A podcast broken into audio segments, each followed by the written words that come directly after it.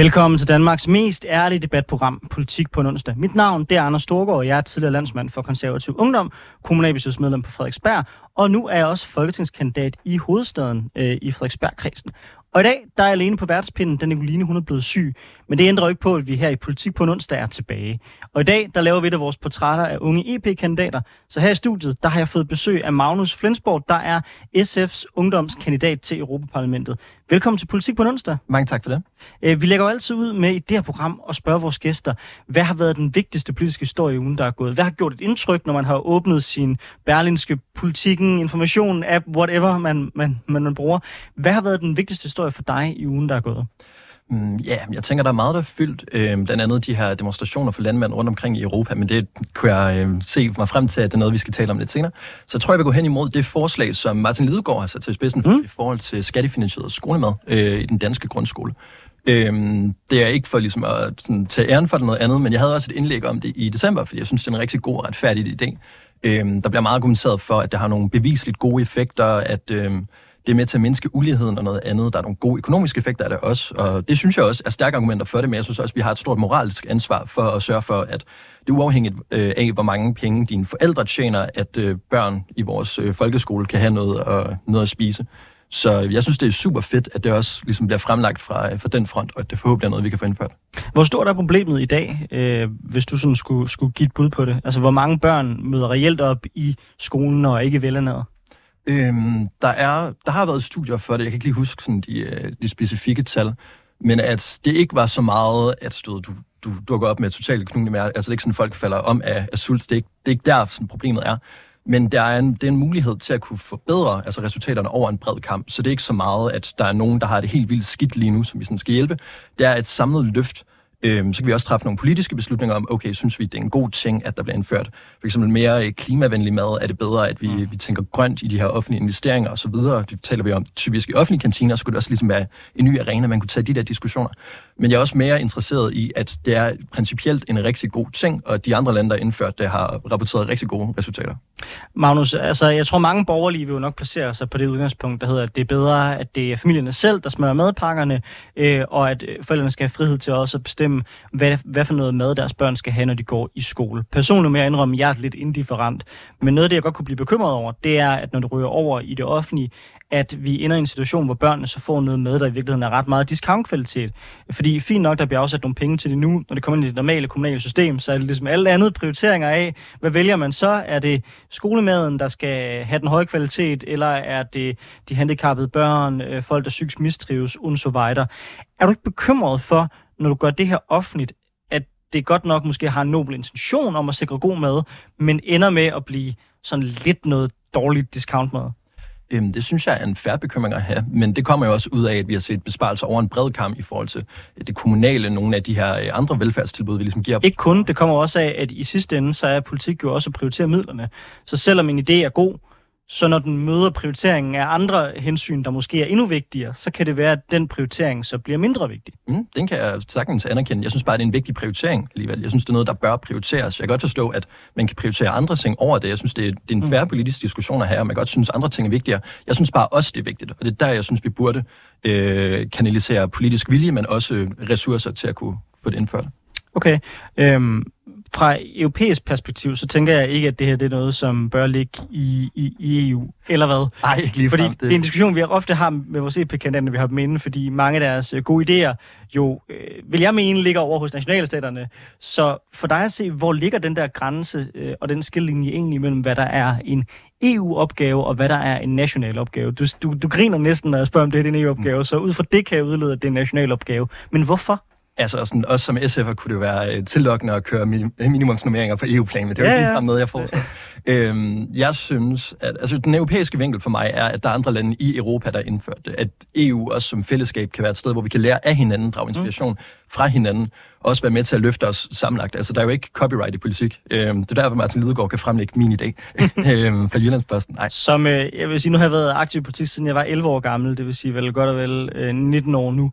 Øh, det, det var heller ikke dig, der foreslog det første gang, så meget kan jeg... Kan Det anerkender jeg ikke. Det anerkender jeg ikke. øh, men nej, jeg tror, altså det europæiske i det for mig er, at vi kan lære af hinanden, og at en god idé forhåbentlig kan brede sig ud, så det ikke bare bliver en god svensk idé, eller det ikke bare bliver en god. Jeg tror også, det er øh, om det er Finland, der har indført det eller noget andet. Men så kan det blive en god europæisk idé, og forhåbentlig også en god idé på verdensbasis, hvis man må drømme lidt. Men det må man jo nu gerne øh, i politik. Selvfølgelig må man det. Øhm, lad os prøve at gå videre øh, til selve port- portrættet og så springe ind i det, der er dagens hovedfokus, nemlig dig.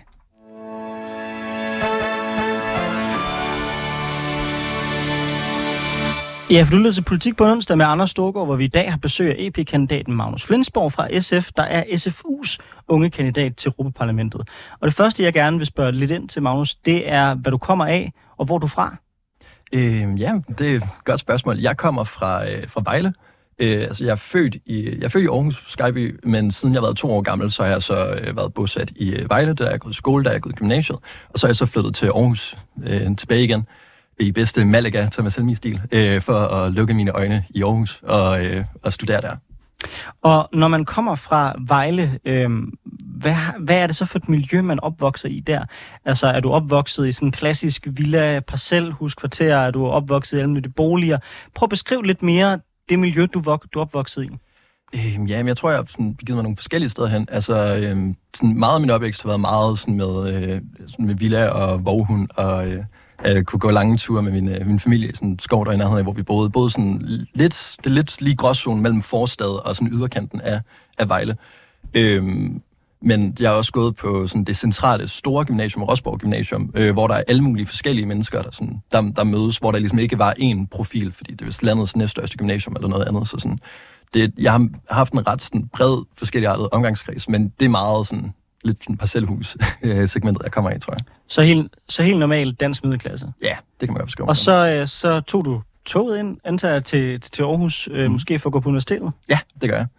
Og i 2020, der meldte du dig ind i SF. Det er rigtigt. Øh, var det, man skulle gik på universitetet? Øh, nej, det var det ikke.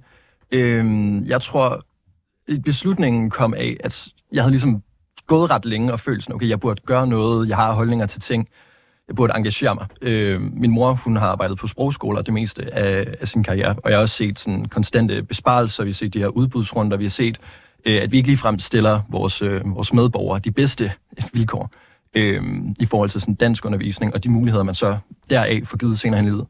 Øh, og så, så har jeg altid vidst, at jeg lå et eller andet sted på venstrefløjen, og så satte jeg mig lidt ind i det, og så fandt jeg bare ud af, at det var SF og SF Ungdom, jeg ligesom hældte til.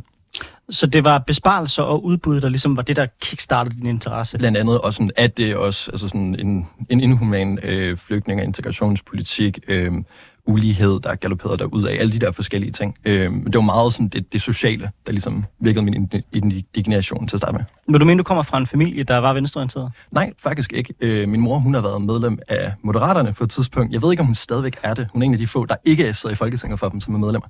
Øh, og så min far, han har stemt blankt de sidste nogle af 20 år, tror jeg. Han kan ikke rigtig se sig i noget. Så Men han er gået ned hver gang og har... han går ned og stemmer, han gør en ære ud af det. Han vil ikke være sofavælger, men øh, han kan ikke rigtig skrive under på, på noget, føler han. Han er meget sådan politisk hjemløs.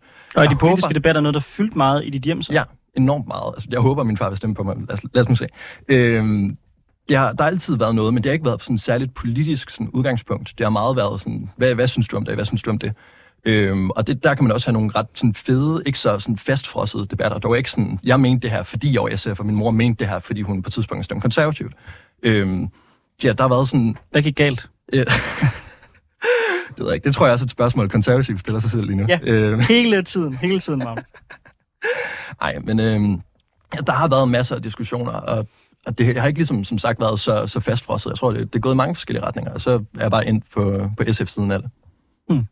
Okay. Øhm, og SF i 2020, det var jo ligesom, øh, som jeg husker det i hvert fald, før det for alvor begyndte at gå op. Øhm, var det profiler så som Jakob Mark, der tiltrukkede dig specifikt til det øh, parti, øh, eller var der en anden politiker, som du ligesom kunne spejle dig selv i? Hmm, jeg tror, det har ikke været sådan så personfixeret for mig. Altså, jeg ved jo også, altså Jakob Mark har været enormt god altså, Mm. til at formidle forskellige idéer, de der Facebook-opslag. Jeg også læst hans bog, den synes jeg er enormt god. Øh, men det har ikke været sådan så sådan personligt gjort. Altså sådan min, min interesse, det har været meget sådan både en strategi, strategiting, en ideologiting. Jeg kan godt lide måden, SF tilgår politik på. Jeg kan godt lide de forandringer, de skaber, de resultater, de er med til at sådan, bringe til verden. Øhm, og, som venstreorienteret, så er det jo hele tiden diskussionen, sådan, okay, går man enhedslisten vejen, eller går man SF-vejen, og så er der sådan Mm. nogen, der går endnu længere ud. Øhm, men det har altid været sådan SF, der har tiltalt mig, fordi jeg godt kan lide den måde, de sådan, tilgår politik på.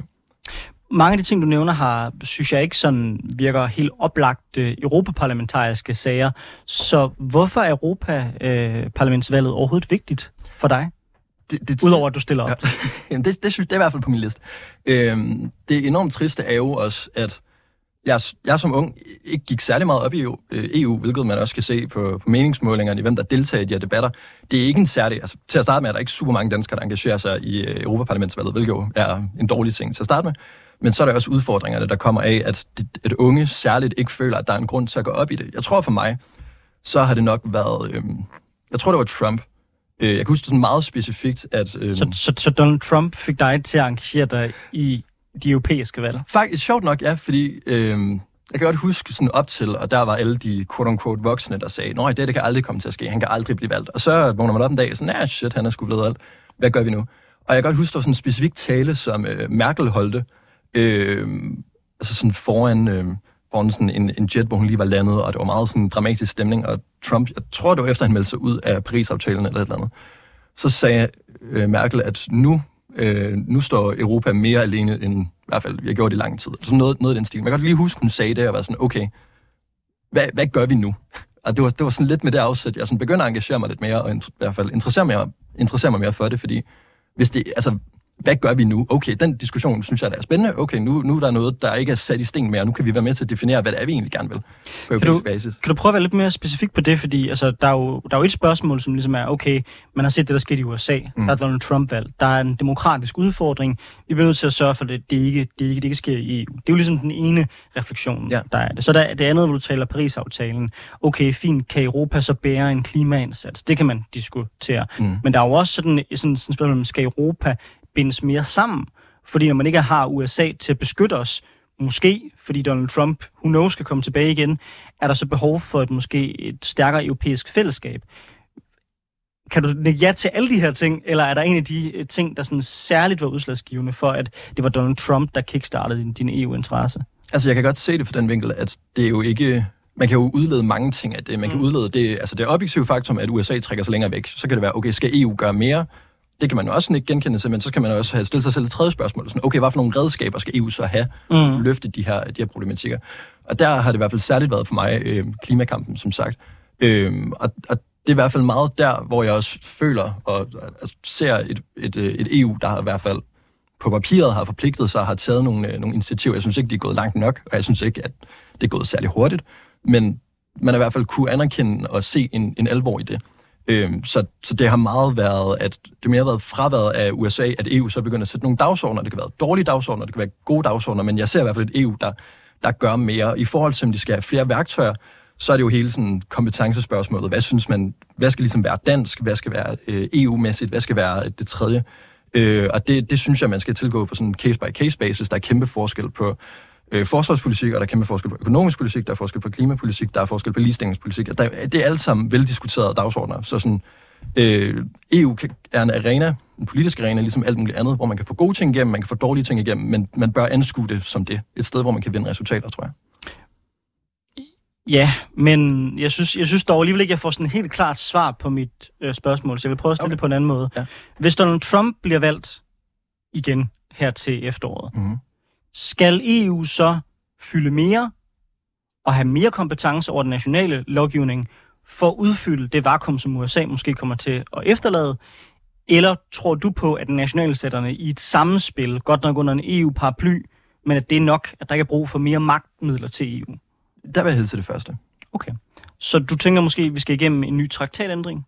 Øh, ja, det er, noget, det er noget, der bliver diskuteret meget, altså om at vi har den her øh, enstemmighed. Vi har øh, de her udfordringer med, med vetoen, øh, altså vetoretten for eksempel, hvor man har set lande som Ungarn, der virkelig har misbrugt den til at kunne øh, sætte en stopper for støtten til Ukraine, eksempelvis sætte en stop til øh, også nogle, øh, nogle, nogle grønne pakker og noget, noget infrastruktur, hvis også. Øhm, og der, når vi nu taler om en, en mulig udvidelse, når vi taler om altså et nyt EU, så bør det også være en af de ting, man kigger på. Det synes jeg er interessant. Er du ikke bekymret for, at hvis man fjerner vetoretten, så vil det også gøre, at der er nogle sager, hvor Danmark måske adskiller sig rigtig meget fra de andre lande, hvor vi kan risikere så også at blive, blive overtrumlet. Altså et, eksempel er jo den danske model, hvor, hvor mm. vi adskiller os ret meget øh, fra de andre EU-lande. Der vil vi jo i dag, hvis der bliver lavet nogle store ændringer, have mulighed for et veto. Det vil vi ikke kunne hvis de andre europæiske lande bare kan trumle det igennem. Men det er du ikke bekymret for? Jo, jo, jeg, jeg er bekymret for det, og det er jo altså noget så voldsomt som en traktatændring tager jo enormt lang tid, og det skal igennem rigtig mange forskellige kamre, der er mange forskellige diskussioner, der skal tages. Og det er en af de ting, hvor jeg i hvert fald ikke håber, at, at EU-ideen om, at sådan en one size fits all bare kan, kan sådan trumfes igennem. Men jeg synes, at man kan ikke kigge på, hvordan Polen, i hvert fald indtil den, den nuværende regering har, har ageret, hvordan Ungarn øh, stadigvæk agerer, og så sige, at, at systemet fungerer super godt. Og hvis vi så taler om at indlemme et land som Ukraine for eksempel, som er et kæmpemæssigt stort land, øhm, så bliver vi også nødt til at kigge på, okay, hvordan skal vi kunne sammensætte et EU, der reelt kan fungere, øh, i stedet for at vi bare går i øh, gridlock hele tiden. Så, og, og vil du gerne have, at øh, Ukraine skal blive med med EU? Mm, det vil jeg gerne. Hvis de lever op til kriterierne, så vil jeg rigtig gerne. Mm. Hvad med Ungarn? Skal de fortsat være med? Øh, der er jo det tricky med EU, at man ikke kan smide nogen ud. Øh, desværre, man kan fratage dem stemmeret, og mm. der har vi så tidligere haft sådan lidt en, øh, en bad cop, bad cop øh, ordning med Polen, hvor de så, hvem, hvem end der ligesom var på anklagebænken, så kunne den anden ligesom dække over dem og være sådan lidt, nej nej, vi, vi vil gerne have, at de skal blive ved med at have stemmeret. Øh, vi ved ikke, hvordan den dynamik kommer til at se ud sådan fremadrettet, men altså Ungarn er jo åbenlyst øh, altså i foragt over for mange af de, i hvert fald det, jeg anskuer som europæiske værdier, så som demokrati og retsstaten, åbenhed osv., transparens. Så altså, mindre magt til Ungarn vil være en rigtig god ting. Klart, men på hvilken måde? At, øh, hvis det er muligt at fratage dem stemmeret, så synes jeg, det er en rigtig god idé. Det synes okay. jeg skulle være. Men ja, du har, du har jo en pointe i, at den måde, som EU fungerer, der kan man ikke bare tage folk smide dem ud på røv og albuer. Mm. Man kan mobbe dem ud, øh, som jo sådan groft sagt er det, som man kan sige, at EU også prøver nu som respons øh, på den hele vanvittige adfærd, der mm. er fra, fra, fra, fra Orbán. Men, men udstiller Orbán måske i virkeligheden ikke et mere grundlæggende spørgsmål, som er, om EU er gearet til at løse de udfordringer, vi står overfor i det 21. århundrede. Altså, øh, der er jo bare kæmpestor forskel på de europæiske lande, hvordan de anskuer de her problematikker. Øh, du og jeg, vi til trods for, at vi står på hver vores ende af det politiske spektrum, kan blive meget enige om truslen fra Rusland. Hvis jeg øh, tog den her debat på spansk med spanske politikere, så ville der være et langt større adspredelse i holdninger. Eller gjorde det i Italien, var det på samme måde. Kyberen, de synes jo nærmest, at det er Ukraines skyld, de er blevet angrebet. Er altså, der er jo en kæmpe stor uenighed også i EU om, hvordan vi anskuer de her problematikker, så er det så realistisk, at man kan samle kontinentet i en tid, hvor der måske i virkeligheden er brug for, at vi er samlet. Men er det realistisk med de uenigheder?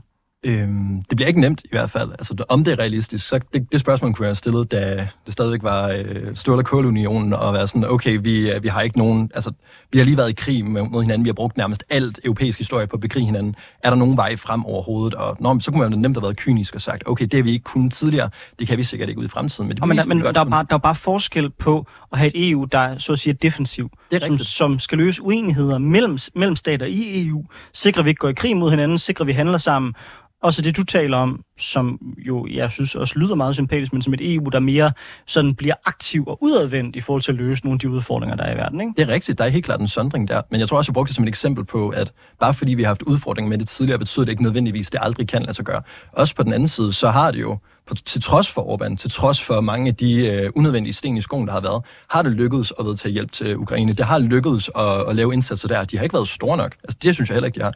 Men der, der har kunnet gøres noget på trods af de her massive uenigheder. Så altså, det er ikke umuligt. Det bliver svært, men jeg synes ikke, at det skal afholde os fra at tage en meget, meget nødvendig og principiel kamp. Hvis vi kigger på Ukraine, så har vi jo så heller ikke overholdt de løfter, som vi har givet Ukraine. Vi har lovet at levere en hel masse ammunition. Det er vi ikke kommet med. Vi har lovet en hel masse støtte. Vi har kun givet en del af det, og det lykkes vi så med efter virkelig at have vredet armen rundt på, på, på Orbán. Det er rigtigt. Men den uenighed, der er der, signalerer den ikke, at det er urealistisk, at EU kan løfte den her opgave, hvis USA stikker af. Fordi for at være helt ærlig, det er noget, jeg er vildt bange for. Det er, hvis Donald Trump vinder i USA, hvad sker der så med Ukraine? Selvom vi har nok økonomi til at kunne holde Ukraine flydende, så er jeg bange for, om der er den politiske vilje i Europa til at sikre, at den hjælp rent faktisk kommer frem. Det er rigtigt. Jeg tror, vi er mange, der står lige nu og tænker sådan, der er mange ubekendte ved et, et muligt Trumps øh, præsidentskab, fordi han er jo det mand, der har sagt, at han vil være øh, diktator for en dag. Mm. Det er manden, der, der, der siger det ene, gør det andet og tænker på det helt tredje. Øh, hvad hans relation er til Putin, hvad han overhovedet mener i den her sag. Det er som om, han er, han er hele tiden noget forskelligt. Han vil gerne sætte en stopper for det og bringe Putin til forhandlingsbordet, men vi ved ikke, på hvilke præmisser det er. Så, så hvis, hvis Trump rent faktisk bliver valgt, så er der, hvis det ingen af os, ikke engang ham selv, der kan forudse det, tror jeg. Øh, I forhold til, hvad EU så skal gøre, så er det jo svært at overbevise landene om en, en krig, de, selvom den er meget tæt på os, er, altså er i Europa, så det er ikke en krig, øh, de fleste lande er direkte involveret i. Det er ikke deres soldater, der ligesom står på slagmarken. Og dermed bliver det ligesom også, vi taler om prioriteringer tidligere, mm. så bliver det en, en prioritering, som mange lande ikke har lyst til at gøre. Okay, skal det gå ud over, skal det gå ud over velfærden? Skal det gå ud over øh, nogle af de andre tiltag, vi har lyst til at gøre? Skal det gå ud over skattelettelser osv.? Har vi lyst til, at taxpayer dollars skal derned? Eller den europæiske pendant til det? Øhm, og det bliver svært, men så må man gøre det, man nu engang gør i politik, og det er at prøve at overbevise. Man skal prøve at komme med argumenter. Det kan være principielle ideologiske argumenter, det kan være øh, geopolitiske argumenter, det kan være en nødvendighed. Sådan, okay, Putin stopper ikke her, vi bliver nødt til at sætte en stopper for det nu, og det kommer til at koste nogle penge, men det kommer også til at koste os alle sammen meget, meget, meget mere dyrt, hvis han får lov til at handle, som han vil. Og når, de, og når, og når det så i sidste ende er en prioritering, det siger du også selv, mellem, mellem man vil have granater og kanoner til Ukraine, eller man gerne vil have øh, flere pædagoger i børnehaven, hvor stiller du dig så hen? Hvad er vigtigst? Hvad der er Du må ikke svare begge dele. Ja. ah, øv, det var, det var gennemskud. Ej, øh, jeg, jeg, synes, det er enormt, jeg synes, det er enormt vigtigt, at øh, Ukraine får den hjælp, de skal have. Jeg tror også, øh, når, når diskussionen også falder på, om det sådan er krudt og kugler, det er også en del af det, det er helt rigtigt, men også meget af det, ukrainerne efterspørger lige nu, det er, at det er også samtidig er et land, hvor mennesker bor. Mm. Der er stadigvæk en masse infrastruktur, der er en masse sundhedshjælp, hvor de ikke får de ressourcer, der er nødvendige øh, hvor at en stor del af landet falder sammen. De er i gang med en genopbygning lige nu. Det er ikke kun noget, vi taler om sådan bagefter, sådan 2. verdenskrig -agtigt. Der er huse, der er gået i stykker, som skal genopbygges lige nu, for at mennesker kan bo der. Det skal vi være med til. Det skal vi prioritere. Og vi skal også gøre det på den, på den militære front. Øh, det er vigtigt. Det er virkelig, virkelig, virkelig vigtigt. Øhm, og man kan så sætte det op som den absolut vigtigste mærkesag. Nej, altså, det er jo, der er jo alle mulige forskellige ting, der er vigtigt altså, i, i politik. Men så er det også godt, at vi taler om kæmpe store, tusinder af milliarder store øh, budgetter øh, på EU-plan vi kan godt finde pengene til det her, altså hvis vi har lyst, lyst til det, og vi rent faktisk gerne vil det. Det sagde du jo også tidligere med, at vi havde råd til det, så det er bare om at få det gjort.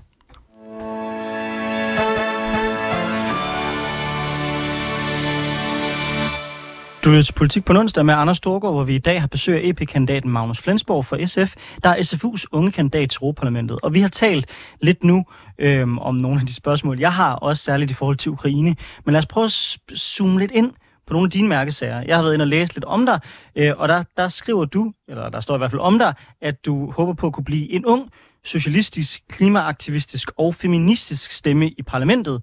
Øhm, og du glæder dig til at kæmpe for et retfærdigt EU. Lad os prøve at rulle nogle af de her sådan enkelte delmarkører, du ligesom sætter ind her ud. Yes. Og lad os bare starte med spørgsmålet om socialistisk. Hvad er et socialistisk EU i din optik? Hvordan opnår vi det? Øhm, jeg tror, der er flere led i det. Øhm, det er nok en del af det, der gør mig med SF'er, det er, at det ikke kun... Altså, man kan sagtens se det utopi, hvor man gerne vil hen, men så skal vi også gøre sådan en masse overvejelser om, okay, hvad er det rigtige? Altså, hvad er et skridt i den rigtige retning? Hvor er det? Hvad er de konkrete politikker, vi kan gøre lige nu? Øhm, kunne man lave en aftale om, at man i forhold til nogle af de samarbejdspartnere, som øh, man fra EU's side sådan lægger op til, øh, skal have nogle krav til organiseringsgrad, at det skal være øh, medarbejderejet for eksempel, det kunne være en af de politikker, man, man relativt nemt vil kunne indføre. Man kan så sige, at det måske mere var en symbolisk ting, men det er jo nu også engang symboler, der er med til at øh, rykke politik rundt. Øh, større øh, støtte til øh, med, medarbejderejede virksomheder, for eksempel øh, fagforeninger, at vi er med til at bryde øh, social dumping, vi er med til at give mennesker bedre og mere retfærdigt liv, en større grad af af sikring af de her sådan, forskellige ting. Jeg ser også meget, øhm, og jeg ved godt, at jeg ikke må blande tingene sammen nu, vi kun holder mig fast på det socialistiske, men jeg ser virkelig også et stort samspil mellem det røde og det grønne. Mm. Øhm, at klimakampen, det er jo det gamle slogan med klimakamp er klassekamp, men at når vi så ser et privatfly, der sådan går rundt og forpester vores allesammens klima og miljø, at vi på EU-basis kunne forbyde dem, og så tage en masse penge og få os ind i et europæisk tognet i verdensklasse, som rent faktisk var øh, en, en, en reel mulighed. Den har lige brug for, at du lige udfolder lidt der yes. øh, for mig, det kan jo ske, at det er, fordi jeg er borgerlig. Men ved at forbyde privatfly, hvordan får du så flere penge til tognettet? Nej, nej, det, det er to sådan, særskilte okay. ting, tror jeg, men jeg ser dem meget i, øh, altså sådan, i, i sammenhæng med hinanden, at vi også på EU-basis siger, ved du hvad, det er ligegyldigt, hvor mange penge du har, du skal ikke have muligheden for at kunne flyve rundt i privatfly, for vi ved, hvad det gør ved klimaet, der er andre alternativer til at kunne transportere sig. Vi skal også over en bred kamp flyve mindre, men for at sørge for... Hvad hvis du flyver på et, på et privatfly på el? Eller power Vi er, der, der er, vi, er langt fra, vi er langt fra det. Altså, jeg ved godt, det mener, de sidste mange gange, også siden statsministerens, øh, statsministerens nytårstale, hvor vi, sådan, vi er lige, vi er så tæt på, vi er så tæt på de grønne fly. Og jeg har ikke set noget, der overbeviser mig om, at vi kan finde noget bæredygtigt, i hvert fald snart. Så noget af det, vi ved virker, det er at flyve mindre, særligt øh, for dem, der rent faktisk har råd til Nå, men, men, men, det, det, men det, er jo bare, det er jo bare afgørende, hvad det er, du, du til sinde at forbyde. Om det er flyvning øh, i altså simpelthen bare for at flyve, eller om det er CO2-udledende fly. Det er jo CO2-udledende fly, okay. der, der er det. Så i princippet, hvis jeg opfinder en, et privatfly, der kan flyve på brint, så må jeg gerne det? Ja, altså hvis, hvis det ikke var klimamæssigt skadeligt, hvis det ikke var miljømæssigt skadeligt i en størrelsesorden, der ville betyde noget, så ville jeg da synes, det var fedt. Altså det er ikke, fordi jeg er imod. Øh, jeg var sådan total hashtag nej til nyt herover. Og... Nej, nej, klart, men, men det er også bare, det er også bare for, for at prøve at udfolde, hvad de Nå, ja, ting, siger, betyder i praksis. Ja. Øh, fordi nu øh, arbejder jeg ved siden af det her med job, så arbejder jeg med vedvarende energi, og der kigger man jo meget ind i PowerTex, som altså den her idé om at lave brint, til at det kan bruges til nogle sektorer, vi i dag udleder enormt meget CO2 på, så måske på sigt kan sikre, at de bliver CO2-neutrale. Og ja, det er ikke noget, der sker på de næste få år, men hvis du bare laver et generelt forbud mod mod privatfly, så lukker du også døren for sådan nogle modeller. Så derfor synes jeg også, det er lidt vigtigt at grave ud, 100% om du ser en fremtid uden fly, eller en fremtid, hvor flyene skal være CO2-neutrale. Jeg ser en fremtid, hvor at vi inden for en meget kort årramme bør forbyde privatfly, vi alle sammen bør flyve mindre, og samtidig investere i, i forskning om mere, altså en, et reelt grønt fly, hvis vi kan få det alternativ. Men der ved jeg i hvert fald også, at vi ikke behøver at opfinde noget nyt for at finde på en god, bæredygtig måde at transportere sig rundt. I Europa for eksempel, fordi der har vi allerede opfundet togene. Tognettet har haft det bedre, end det har i dag, og det er ikke fordi, vi er blevet værre til at udvikle tog, det var fordi, der ikke har været en politisk vilje til at øh, holde hånden under dem, til at investere i dem osv. Og det synes jeg, vi burde gøre. Det er en særskilt ting fra, øh, for klimaet, men det er også der, hvor min socialistiske analyse kommer ind, at vi ligesom skal vi skal lukke ned fra de få store udledninger, og vi så samtidig skal give mange muligheden for at kunne udlede mindre på en mere socialt bæredygtig måde. Det er derfor, jeg sådan ser de to ting i forlængelse af hinanden. Fair. Øh, det gør jeg jo så ikke. Øh, spørger du mig, så er årsagen til tog blevet så meget dyrere, det, og vi ser det jo på tværs af alle lande. Og når noget sker i alle lande på samme tid, så tyder det jo på, at det ikke er et spørgsmål kun om, at man har prioriteret det lidt, men også måske, det er en transportform, der har nogle udfordringer. Og det er mega, mega, mega dyrt at have et velfungerende skinnet og køre nogle kæmpe, kæmpe store tog. Så jeg tror ikke på, altså det, det, du kommer til at bruge de næste 20 år på at udbygge tog, tognettet, for det bare minder om at have en, en kapacitet, der giver mening milliarder efter milliarder efter milliarder. Og der tror jeg måske mere på, at det vi kommer til at kigge ind i, det er nogle fly, der er CO2-neutrale og nogle elbiler, altså privatbilismen. Der kan vi jo så være uenige om, hvad der, er mhm. den, hvad der er den rigtige løsning. Men det jeg hører dig sige her, det er, at du synes, at EU skal bruge flere midler på at sikre tognettet. Ja, det er okay. Også selvom det måske gør, at der er så færre penge til andre klimaindsatser. Det kunne være reduktioner i landbruget, eller hvad ved jeg, udtage lavbundsjord, det kunne være investeringer i vedvarende energi. Altså, er det det rigtige sted at bruge pengene? Jeg synes, det er en af de rigtige steder at, at bruge pengene på. Jeg tror, at vi kunne gøre en hel masse. Det er også med til at formulere klimakampen som et positivt projekt. Grunden til, at vi ser mange demonstrationer, grunden til, at vi ser en rigtig stor modvilje. Man taler meget om sådan, det nye klima-backlash. Altså, det er både drevet frem af øh, landmænd. Man har set det i Holland, hvor den nu heldigvis er død lidt hen igen. Men man ser det flere forskellige steder i Europa, at klimaskeptiske eller straight up klimabenægtende øh, partier vender frem. Og det gør det jo også blandt andet, fordi man formulerer det som en du må ikke politik, men det skal jo være en du må i stedet for politik. Og det er der, hvor jeg ser øh, tognettet som en, som en vej ud af det. Men ja, selvfølgelig, så skal men, man også bruge penge på de andre ting, du nævnte. Det er virkelig... Men hvis jeg skal til Sydspanien, lad os bare bruge det som eksempel. Yes. Så i dag, så vil jeg skulle skifte tog altså enormt mange gange. Så ja. lad os sige, du får, du får løst det problem. Øh, øh, Magnus, du er valgt til Europaparlamentet. Europaparlamentet investerer en hel masse penge sammen med kommissionen i at sikre, at der er et velfungerende øh, tognet, der går fra Danmark til Sydspanien. Selv i det tilfælde, så vil det jo ja, i hvert fald måske tage, hvad kunne jeg forestille mig, 10-15 timer at køre i tog derned, hvorimod et fly, det kan du måske på 3 timer. Er du ikke bekymret for, at folk stadigvæk vil føle, at du tager noget fra dem ved at sige, I skal over i toget, frem for at bruge flyet? Jo, det kan jeg sagtens forstå men det skal jo også være med, med, med to værktøjer her. Altså man skal reelt investere i tognettet, men jeg medgiver også, selvom det er nattog, selvom det er alle de her forskellige ting, så vil det stadigvæk tage længere tid. Altså mindre vi kommer ind på nogle helt vanvittige højhastighedsting. Og så er det ligesom med de CO2-neutrale mm. fly, eller endnu længere fra det. Altså der skal mm. virkelig noget geogerløs uh, opfinder tegnebræts ting for at kunne få fikset det. Nå, men altså de, de, er, de er der jo i nogle lande i Asien. De er bare helt svimlende dyre. Altså enormt dyre. Det er rigtigt, men også hvis man skulle få det til at fungere på europæisk uh, kontekst, altså så skulle man have den linje fra Danmark til Sydspanien, og så skulle det nærmest være de eneste stop, fordi hvis du stoppe tilpas mange gange ja, og tilpasse sig alt muligt andet, så vil det også tage helt lang tid. Alright. Um, vi glæder helt automatisk over i klimadelen, og det fornemmer jeg også, at det er et grundlæggende tema også øh, i din valgkamp. Men hvis vi vender tilbage igen til det socialistiske. Yes. Når jeg hører et socialistisk Europa, ja. så foreslår jeg mig en højere grad omfordeling fra det rige nord til det i hvert fald lidt mindre velhavende øh, syd og øst. Ønsker du en højere grad omfordeling i EU? Det gør jeg. Okay. Øhm, hvad tænker du, det kommer til at have betydning for Danmark? Altså, hvis vi skal, hvis vi skal betale markant flere penge, og lad os sige, du skal øh, velstandsudjævne mellem Danmark og Rumænien, det vil jo så gøre, at der er markant færre midler i Danmark til nogle af de velfærdsprioriteringer, som man ønsker der. Er du ikke bekymret for, at det vil koste på velfærden herhjemme? Det, det kan man være. Øhm, ja. Og hvor meget skal vi omfordele så? Ja, altså, det, er jo, det er jo svært at sådan præcise decimaler på, men det er også meget sådan, principper, man, man opererer med her. Øhm, jeg kan godt lide EU i den forstand, at vi kan løse nogle problematikker, der grundlæggende er grænseoverskridende. Og ikke grænseoverskridende som sådan personligt grænseoverskridende, men på tværs af landegrænseoverskridende. Øhm, klimakampen er jo et eksempel på det. Når vi så taler om større omfordeling og noget andet, så giver vi jo også pengene altså, du rundt omkring til, til Europa, men så bemyndiger det jo også nogle lande til at have nogle ressourcer, som de så kan investere i, blandt andet grønne investeringer. Øh, det er godt for hele verden, inklusive Danmark, hvis lande, der tidligere har en presset økonomi, nu har lidt mere rum til for eksempel at kunne komme med grønne investeringer. Altså det ser jeg som et gode, absolut gode for hele verden, også Danmark. Men det er stadig nogle penge, du ikke kan bruge i Danmark længere? Det er rigtigt, man kan jo som sagt kun bruge pengene en gang. Klar. Men jeg synes, det er en vigtig prioritet, at vi, når vi taler om solidaritet, også breder den lidt mere ud, for ikke kun i en dansk skal, kontekst. Skal skatten så være højere i Danmark for at finansiere, at man får højere velstand i Rumænien? Højere for nogen, ja. Ikke, ikke for alle, men højere for nogen. Okay, men jeg tænker ikke, det, altså, vi taler så store beløb for at kunne formue udjævne. Altså, den, det er jo ikke bare sådan, at der er nogen danskere, der er rigere, end man er i Rumænien. Det er jo, det er jo på gennemsnitsniveau. Det er så det er jo en massiv velstandsforøgelse, der skal komme i Rumænien.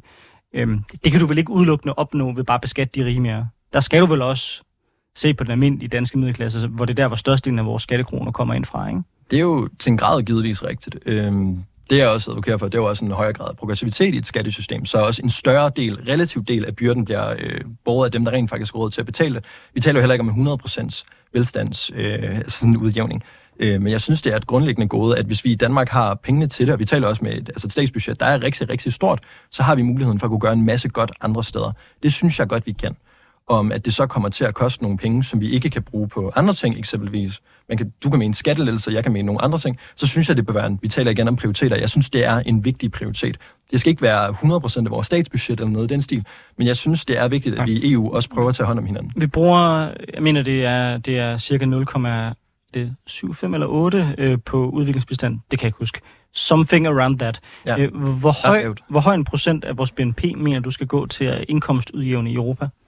Øhm, vi har tidligere talt om øh, også, hvordan det er, man udregner udviklingsbistand, fordi vi har også brugt nogle udv- udviklingspistandspengene på øh, ukrainske flygtninge, ja, ja. der kom til Danmark. Der, sådan, der, der er, muligt, der er, er rigtig meget fik om det. Ja. Det er der også med vores forsvarsudgifter, øh, hvor man også tæller alt muligt sjov ballade med. Der er sgu ingen, der ved, hvad det går til. Så enig, men, men sådan på et principielt plan, hvor stor en procentdel af, af Danmarks økonomi vil være fair at bruge til at omfordele? Til andre lande. Ja, den ligger på, hvis du husker rigtigt, 0, sagde du 0,8 eller sådan. Det er nemlig også, det er cirka det tal, jeg har set. Og det er jo så altså udviklingsbistand over en bred kamp. Så øhm, det er jo ikke kun i Europa, hvor at de penge kunne gøre aller, aller, aller mest nytte, men lad os sige, ud af den samlede udviklingsbistand, så vil det give mening, at måske sådan øh, 25 procent af sådan, den samlede udviklingsbistand skulle gå til udjævning af øh, Nå, EU. okay, du vil, du vil ikke afsætte flere penge? Du vil Nå, bare jeg, bruge... også, jamen, jeg, tror, du, jeg tror, du spurgte i forhold til, hvordan man udformer den samlede udvikling. Nå, nej, nej, jeg mente, jeg mente vi bruger i formen de der cirka 0,8 på at give til lande, der er mindre velstående end, end os. Det, du taler om her, det er i virkeligheden en højere grad af omfordeling til øh, fattige lande i Europa. Ja. Så spørger jeg bare, bare dig, hvor stor skal den omfordeling være? Altså tæller vi 1%, tæller vi 5, 10, 20, 30? Altså hvad, hvad, hvad er det rimelige Nå, i din ja. optik, at, at vi skal omfordele til andre europæiske okay, lande? Jeg, jeg misforstod dit spørgsmål. Jeg har set en NGO'er advokere for 1,5 som sådan en relativt god øh, sådan pejlemærke for det at det vil være en relativt spiselig del af det, de danske statsbudgetter, men det også vil kunne gøre en hel masse godt, ikke kun i Europa, men også rundt omkring i verden. Så 20 procent af dem vil kunne gå til omjævning, altså hvad hedder det, udjævning af nogle af de store velstandsforskelle, man ser i EU, men at de her, vi så hæver det sammenlagt, så vi også skal gøre en masse godt på den, øh, den internationale basis. Så sådan 1,5 tror jeg, den ligger på. Det er der i hvert fald nogle NGO'er, der anbefaler. Så vi taler klima, vi har talt socialisme. Lad os tale om feminisme. Sådan. Hvordan får vi et mere feministisk EU, som er det, du gerne vil være en stemme for? Der er mange led i det. Ligestilling er jo selvfølgelig et, en diskussion, der kan have mange forskellige betydninger for mange forskellige mennesker.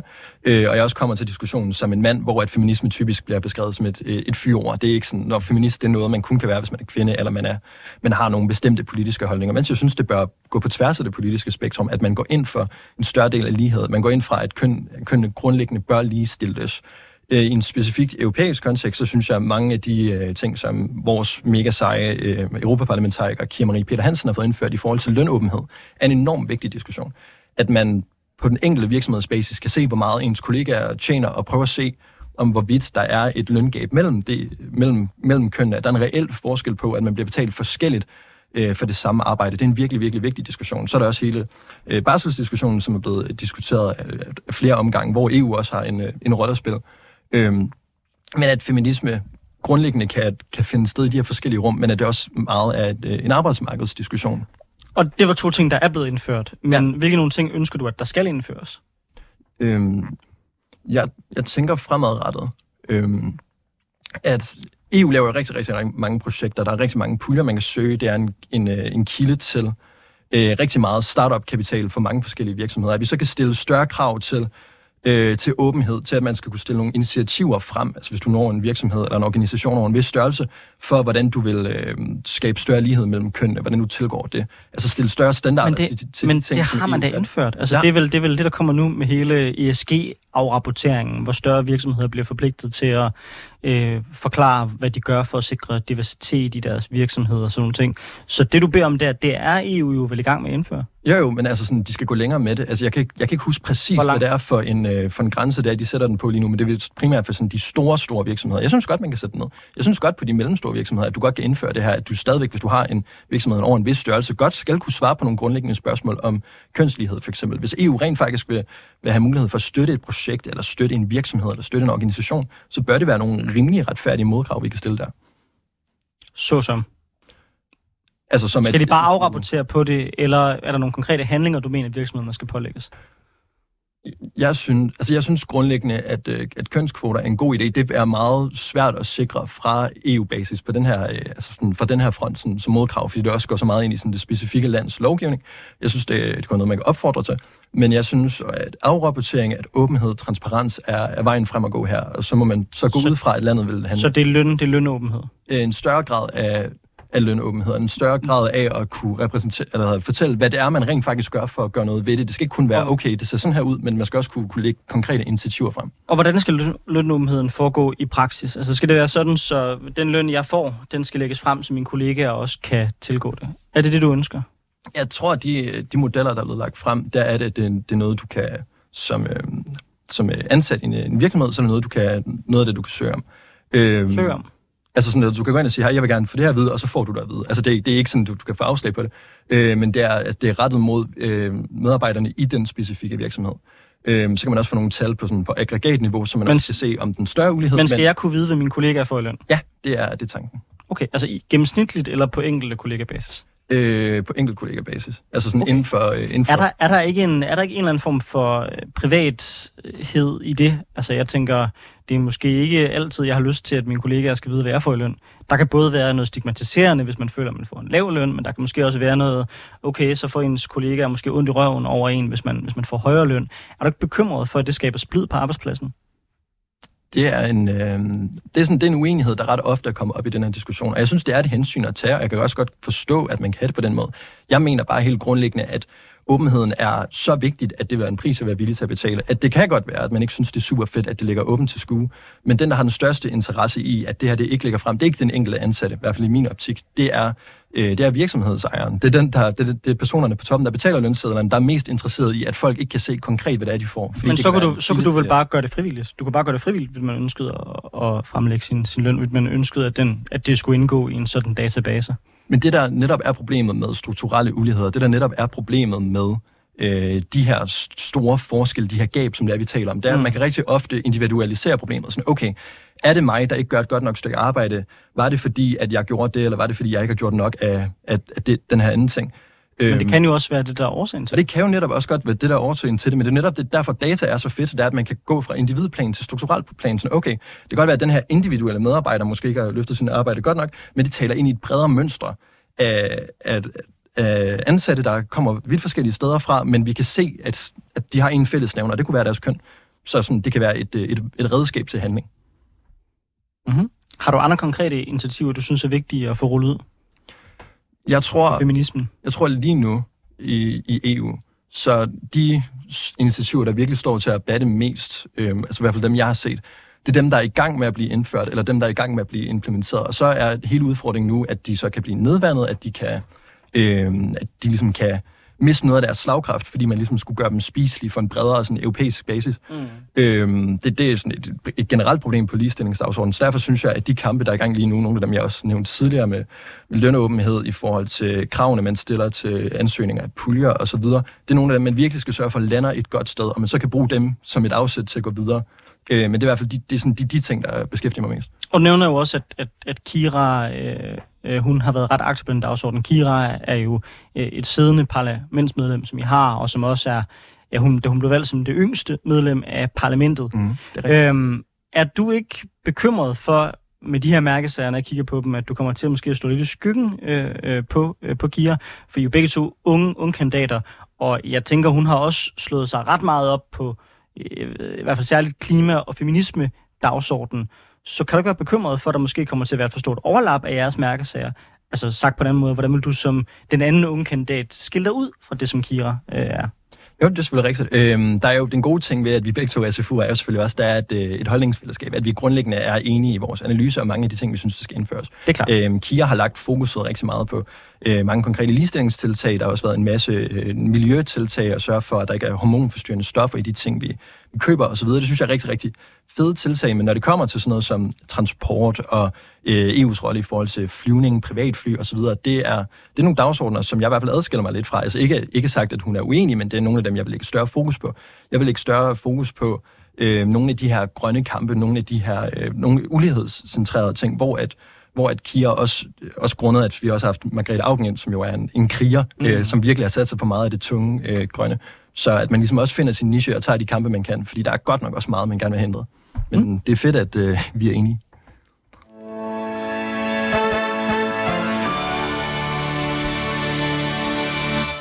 Du lytter til Politik på en onsdag, hvor vi i dag har besøg af EP-kandidat Magnus Flensborg fra SF, der er SFU's unge kandidat til Europaparlamentet.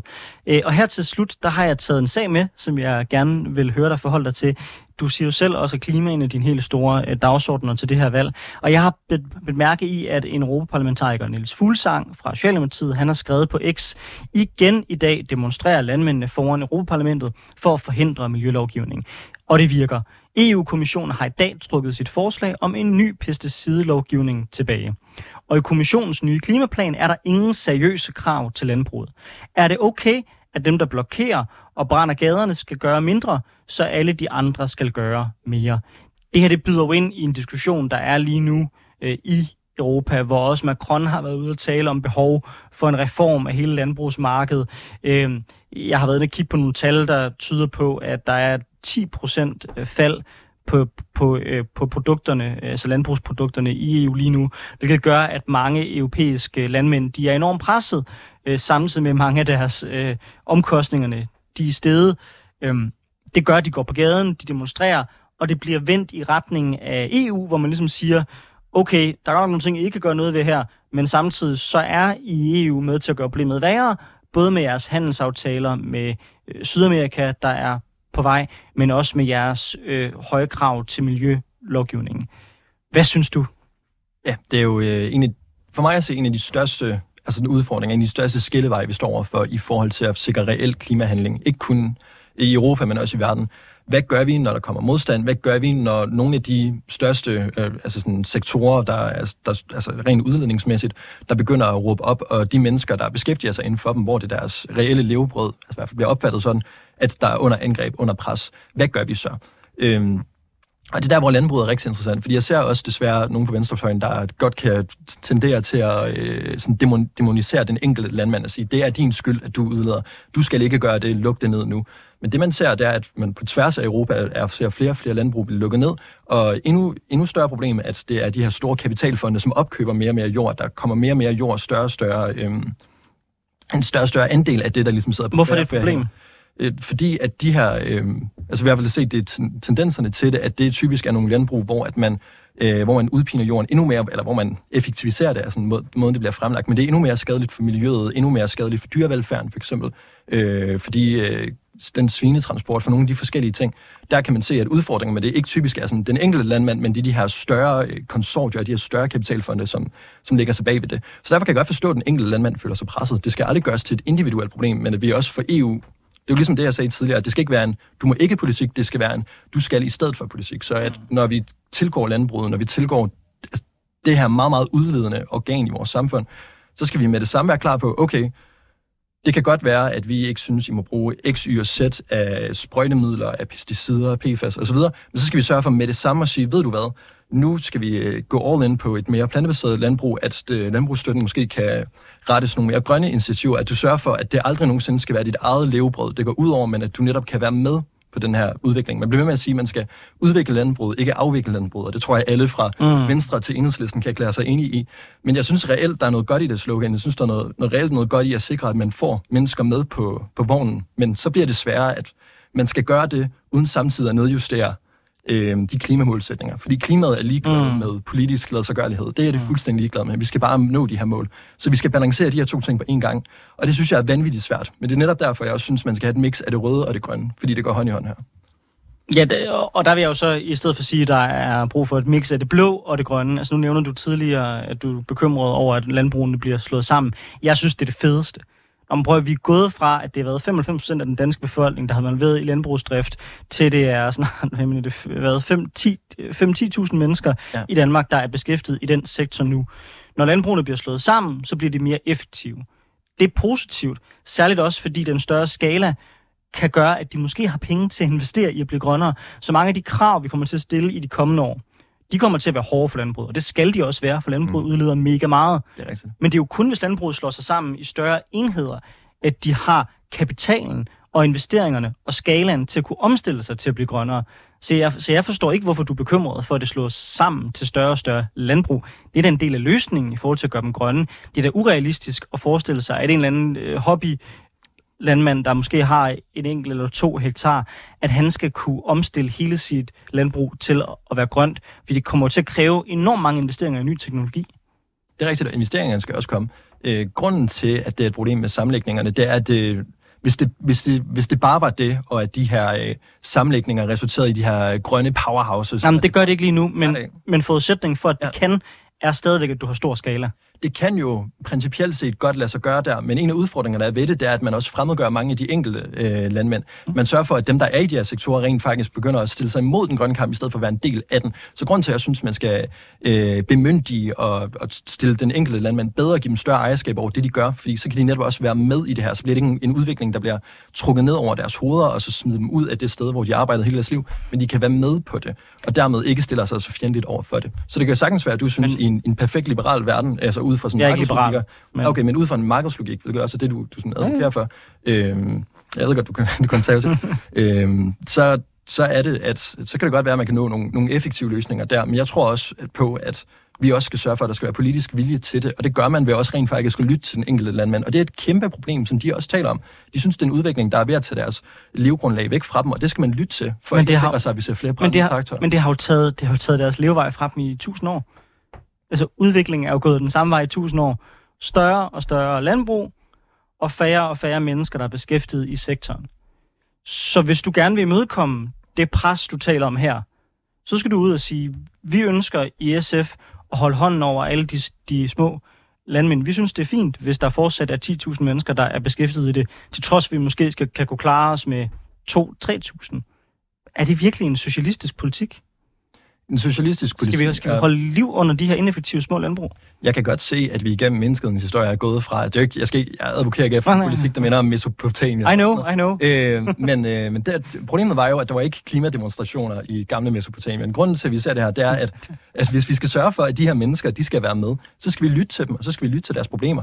Det kan godt være, at man i en eller anden øh, kold, kynisk øh, øh, rovdrift på øh, altså, Men Magnus, nogle de her er det bedre at få dem omskolet til noget andet? Det er også, altså, en, det er også en del af det. Altså, jeg synes jo, når du har vrede borgere, så øh, min lærdom også for nogle af de sager, jeg har været involveret i, det er, mm. at man skal altid lytte til de ting, folk siger, og tage dem ind. Men det er ikke det samme, som man nødvendigvis skal give folk ret. For nogle gange kan folk godt være vrede, men det er ikke det samme, som at den vrede, de har, også er løsningen på det problem, de står overfor. Det er rigtigt.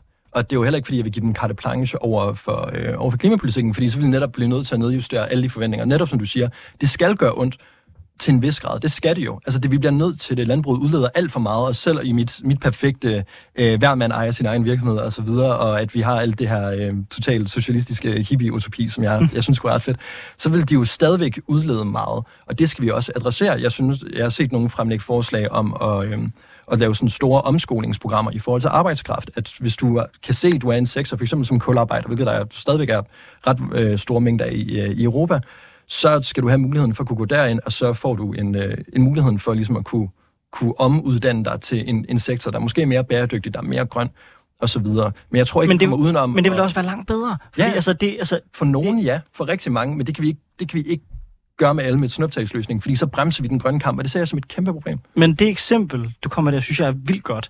Fordi der siger man netop, okay, tidligere havde vi brug for folk, der gravede kul, nu skal vi omskole de her folk til noget andet, vi skal bruge. Hvis jeg overfører den logik til det, du siger omkring landbruget, så vil det jo svare til at holde liv i virksomheder, hvor vi sender folk ned for at grave kul, selvom vi ikke skal bruge kulden. Nej, ikke nødvendigvis, fordi at kul kan vi over en bred kamp sige, det skal vi på sigt holde op med at udvinde, mens vi i landbruget siger, okay, vi skal, vi skal jo stadigvæk have et landbrug, vi skal bare gøre det på en anden måde, hvor det er mere plantebaseret, hvor det er mere bæredygtigt. Så sådan, hvis man kunne grave et eller andet, en eller anden form for, for kul ud, der bare er totalt CO2-neutral og mega, mega, mega nice, det vil jo så være det tilsvarende i dit eksempel. Så vi skal jo ikke have nul landbrug, vi skal have et andet landbrug, der fylder mindre, fordi man via plantebaserede øh, alternativer rent faktisk kan bruge jorden mere effektivt, hvor man også vil have muligheden for at kunne øh, fritage flere lavbundsjord osv., fordi at vi netop bruger så meget af vores øh, landbrug på at øh, producere dyrefoder, hvilket er vanvittigt ineffektivt, og det sviner virkelig, virkelig meget. Så hvis vi kan tage den ting med ind i den ene hånd, men også samtidig anerkende, at vi skal have landbrug, vi skal tage de her landmænds problematikker seriøst, ikke nødvendigvis bare bukke os totalt for dem, men at lytte til dem, så tror jeg reelt godt på, at vi kan have et landbrug, der er klimabæredygtigt. Mm. Jeg oplever, at der er mange unge kandidater, der fremhæver klima, øh, der dagsordenen. Det gør jeg også selv. Det er enormt vigtigt for mig. Tror, tror du, at der er en bevægelse på vej, hvor de unge kandidater kommer ind over de kommende år på tværs af Europa, kan sikre, at EU kommer til at føre en mere ambitiøs klimapolitik? Det håber jeg. Øhm, jeg tror, hvis man ser EU øhm, og Europaparlamentet specifikt, så ser vi... Jeg er ikke herude for aldersudskamme nogen som helst. Jeg er ikke ude i ageism mm. eller noget andet. Jeg ser bare, at der er jeg tror, det er seks medlemmer af Europaparlamentet, der er under 30. Det svarer ikke til den aldersmæssige sammensætning af Europa overhovedet. Altså, der er så mange gamle nisser, der render der rundt, men det gør de i parlamentet. Jeg tror, der er en stor tendens til øh, sådan Bruxelles-boble-syndromet. Jeg tror, der er en rigtig stor tendens til, at man har business as usual, at man godt kan forstå, at vi skal gøre noget for klimaet, men så anser man det på niveau med alle andre politiske problematikker, mens vi som unge kandidater faktisk er os, der har været ude og skolestrække, os, der har været ude til de her demonstrationer, os, der har set, hvad det rent faktisk gør ved vores natur, ved vores miljø, ved vores planet, at vi bliver nødt til at gøre noget ved det her. Det her, det kan ikke være noget, der bare er tilhører den ene fløj eller den anden fløj. Det er det noget, vi rent mm. faktisk skal gå sammen om. Og jeg er enormt positiv og er enormt glad hver gang jeg er til en debat med nogle af mine andre fede øh, medkandidater, som I også har haft i det her program, fordi de også alle sammen tager den her øh, problematik virkelig, virkelig seriøst. Mm. At det ikke bare er noget, man siger til en skålsal, at klimaet er den største af vores udfordringer, men det er noget, man oprigtigt mener. Altså mm. grøn er ikke bare noget, man siger, man er, det er også noget, man gør. Og det føler jeg, at der er en anerkendelse af. Også hos konservative. Helt klart, det er den vigtigste dagsorden. Men Magnus, øh, tusind tak, fordi du var med i Politik på onsdag. Det var alt, vi nåede af det her afsnit.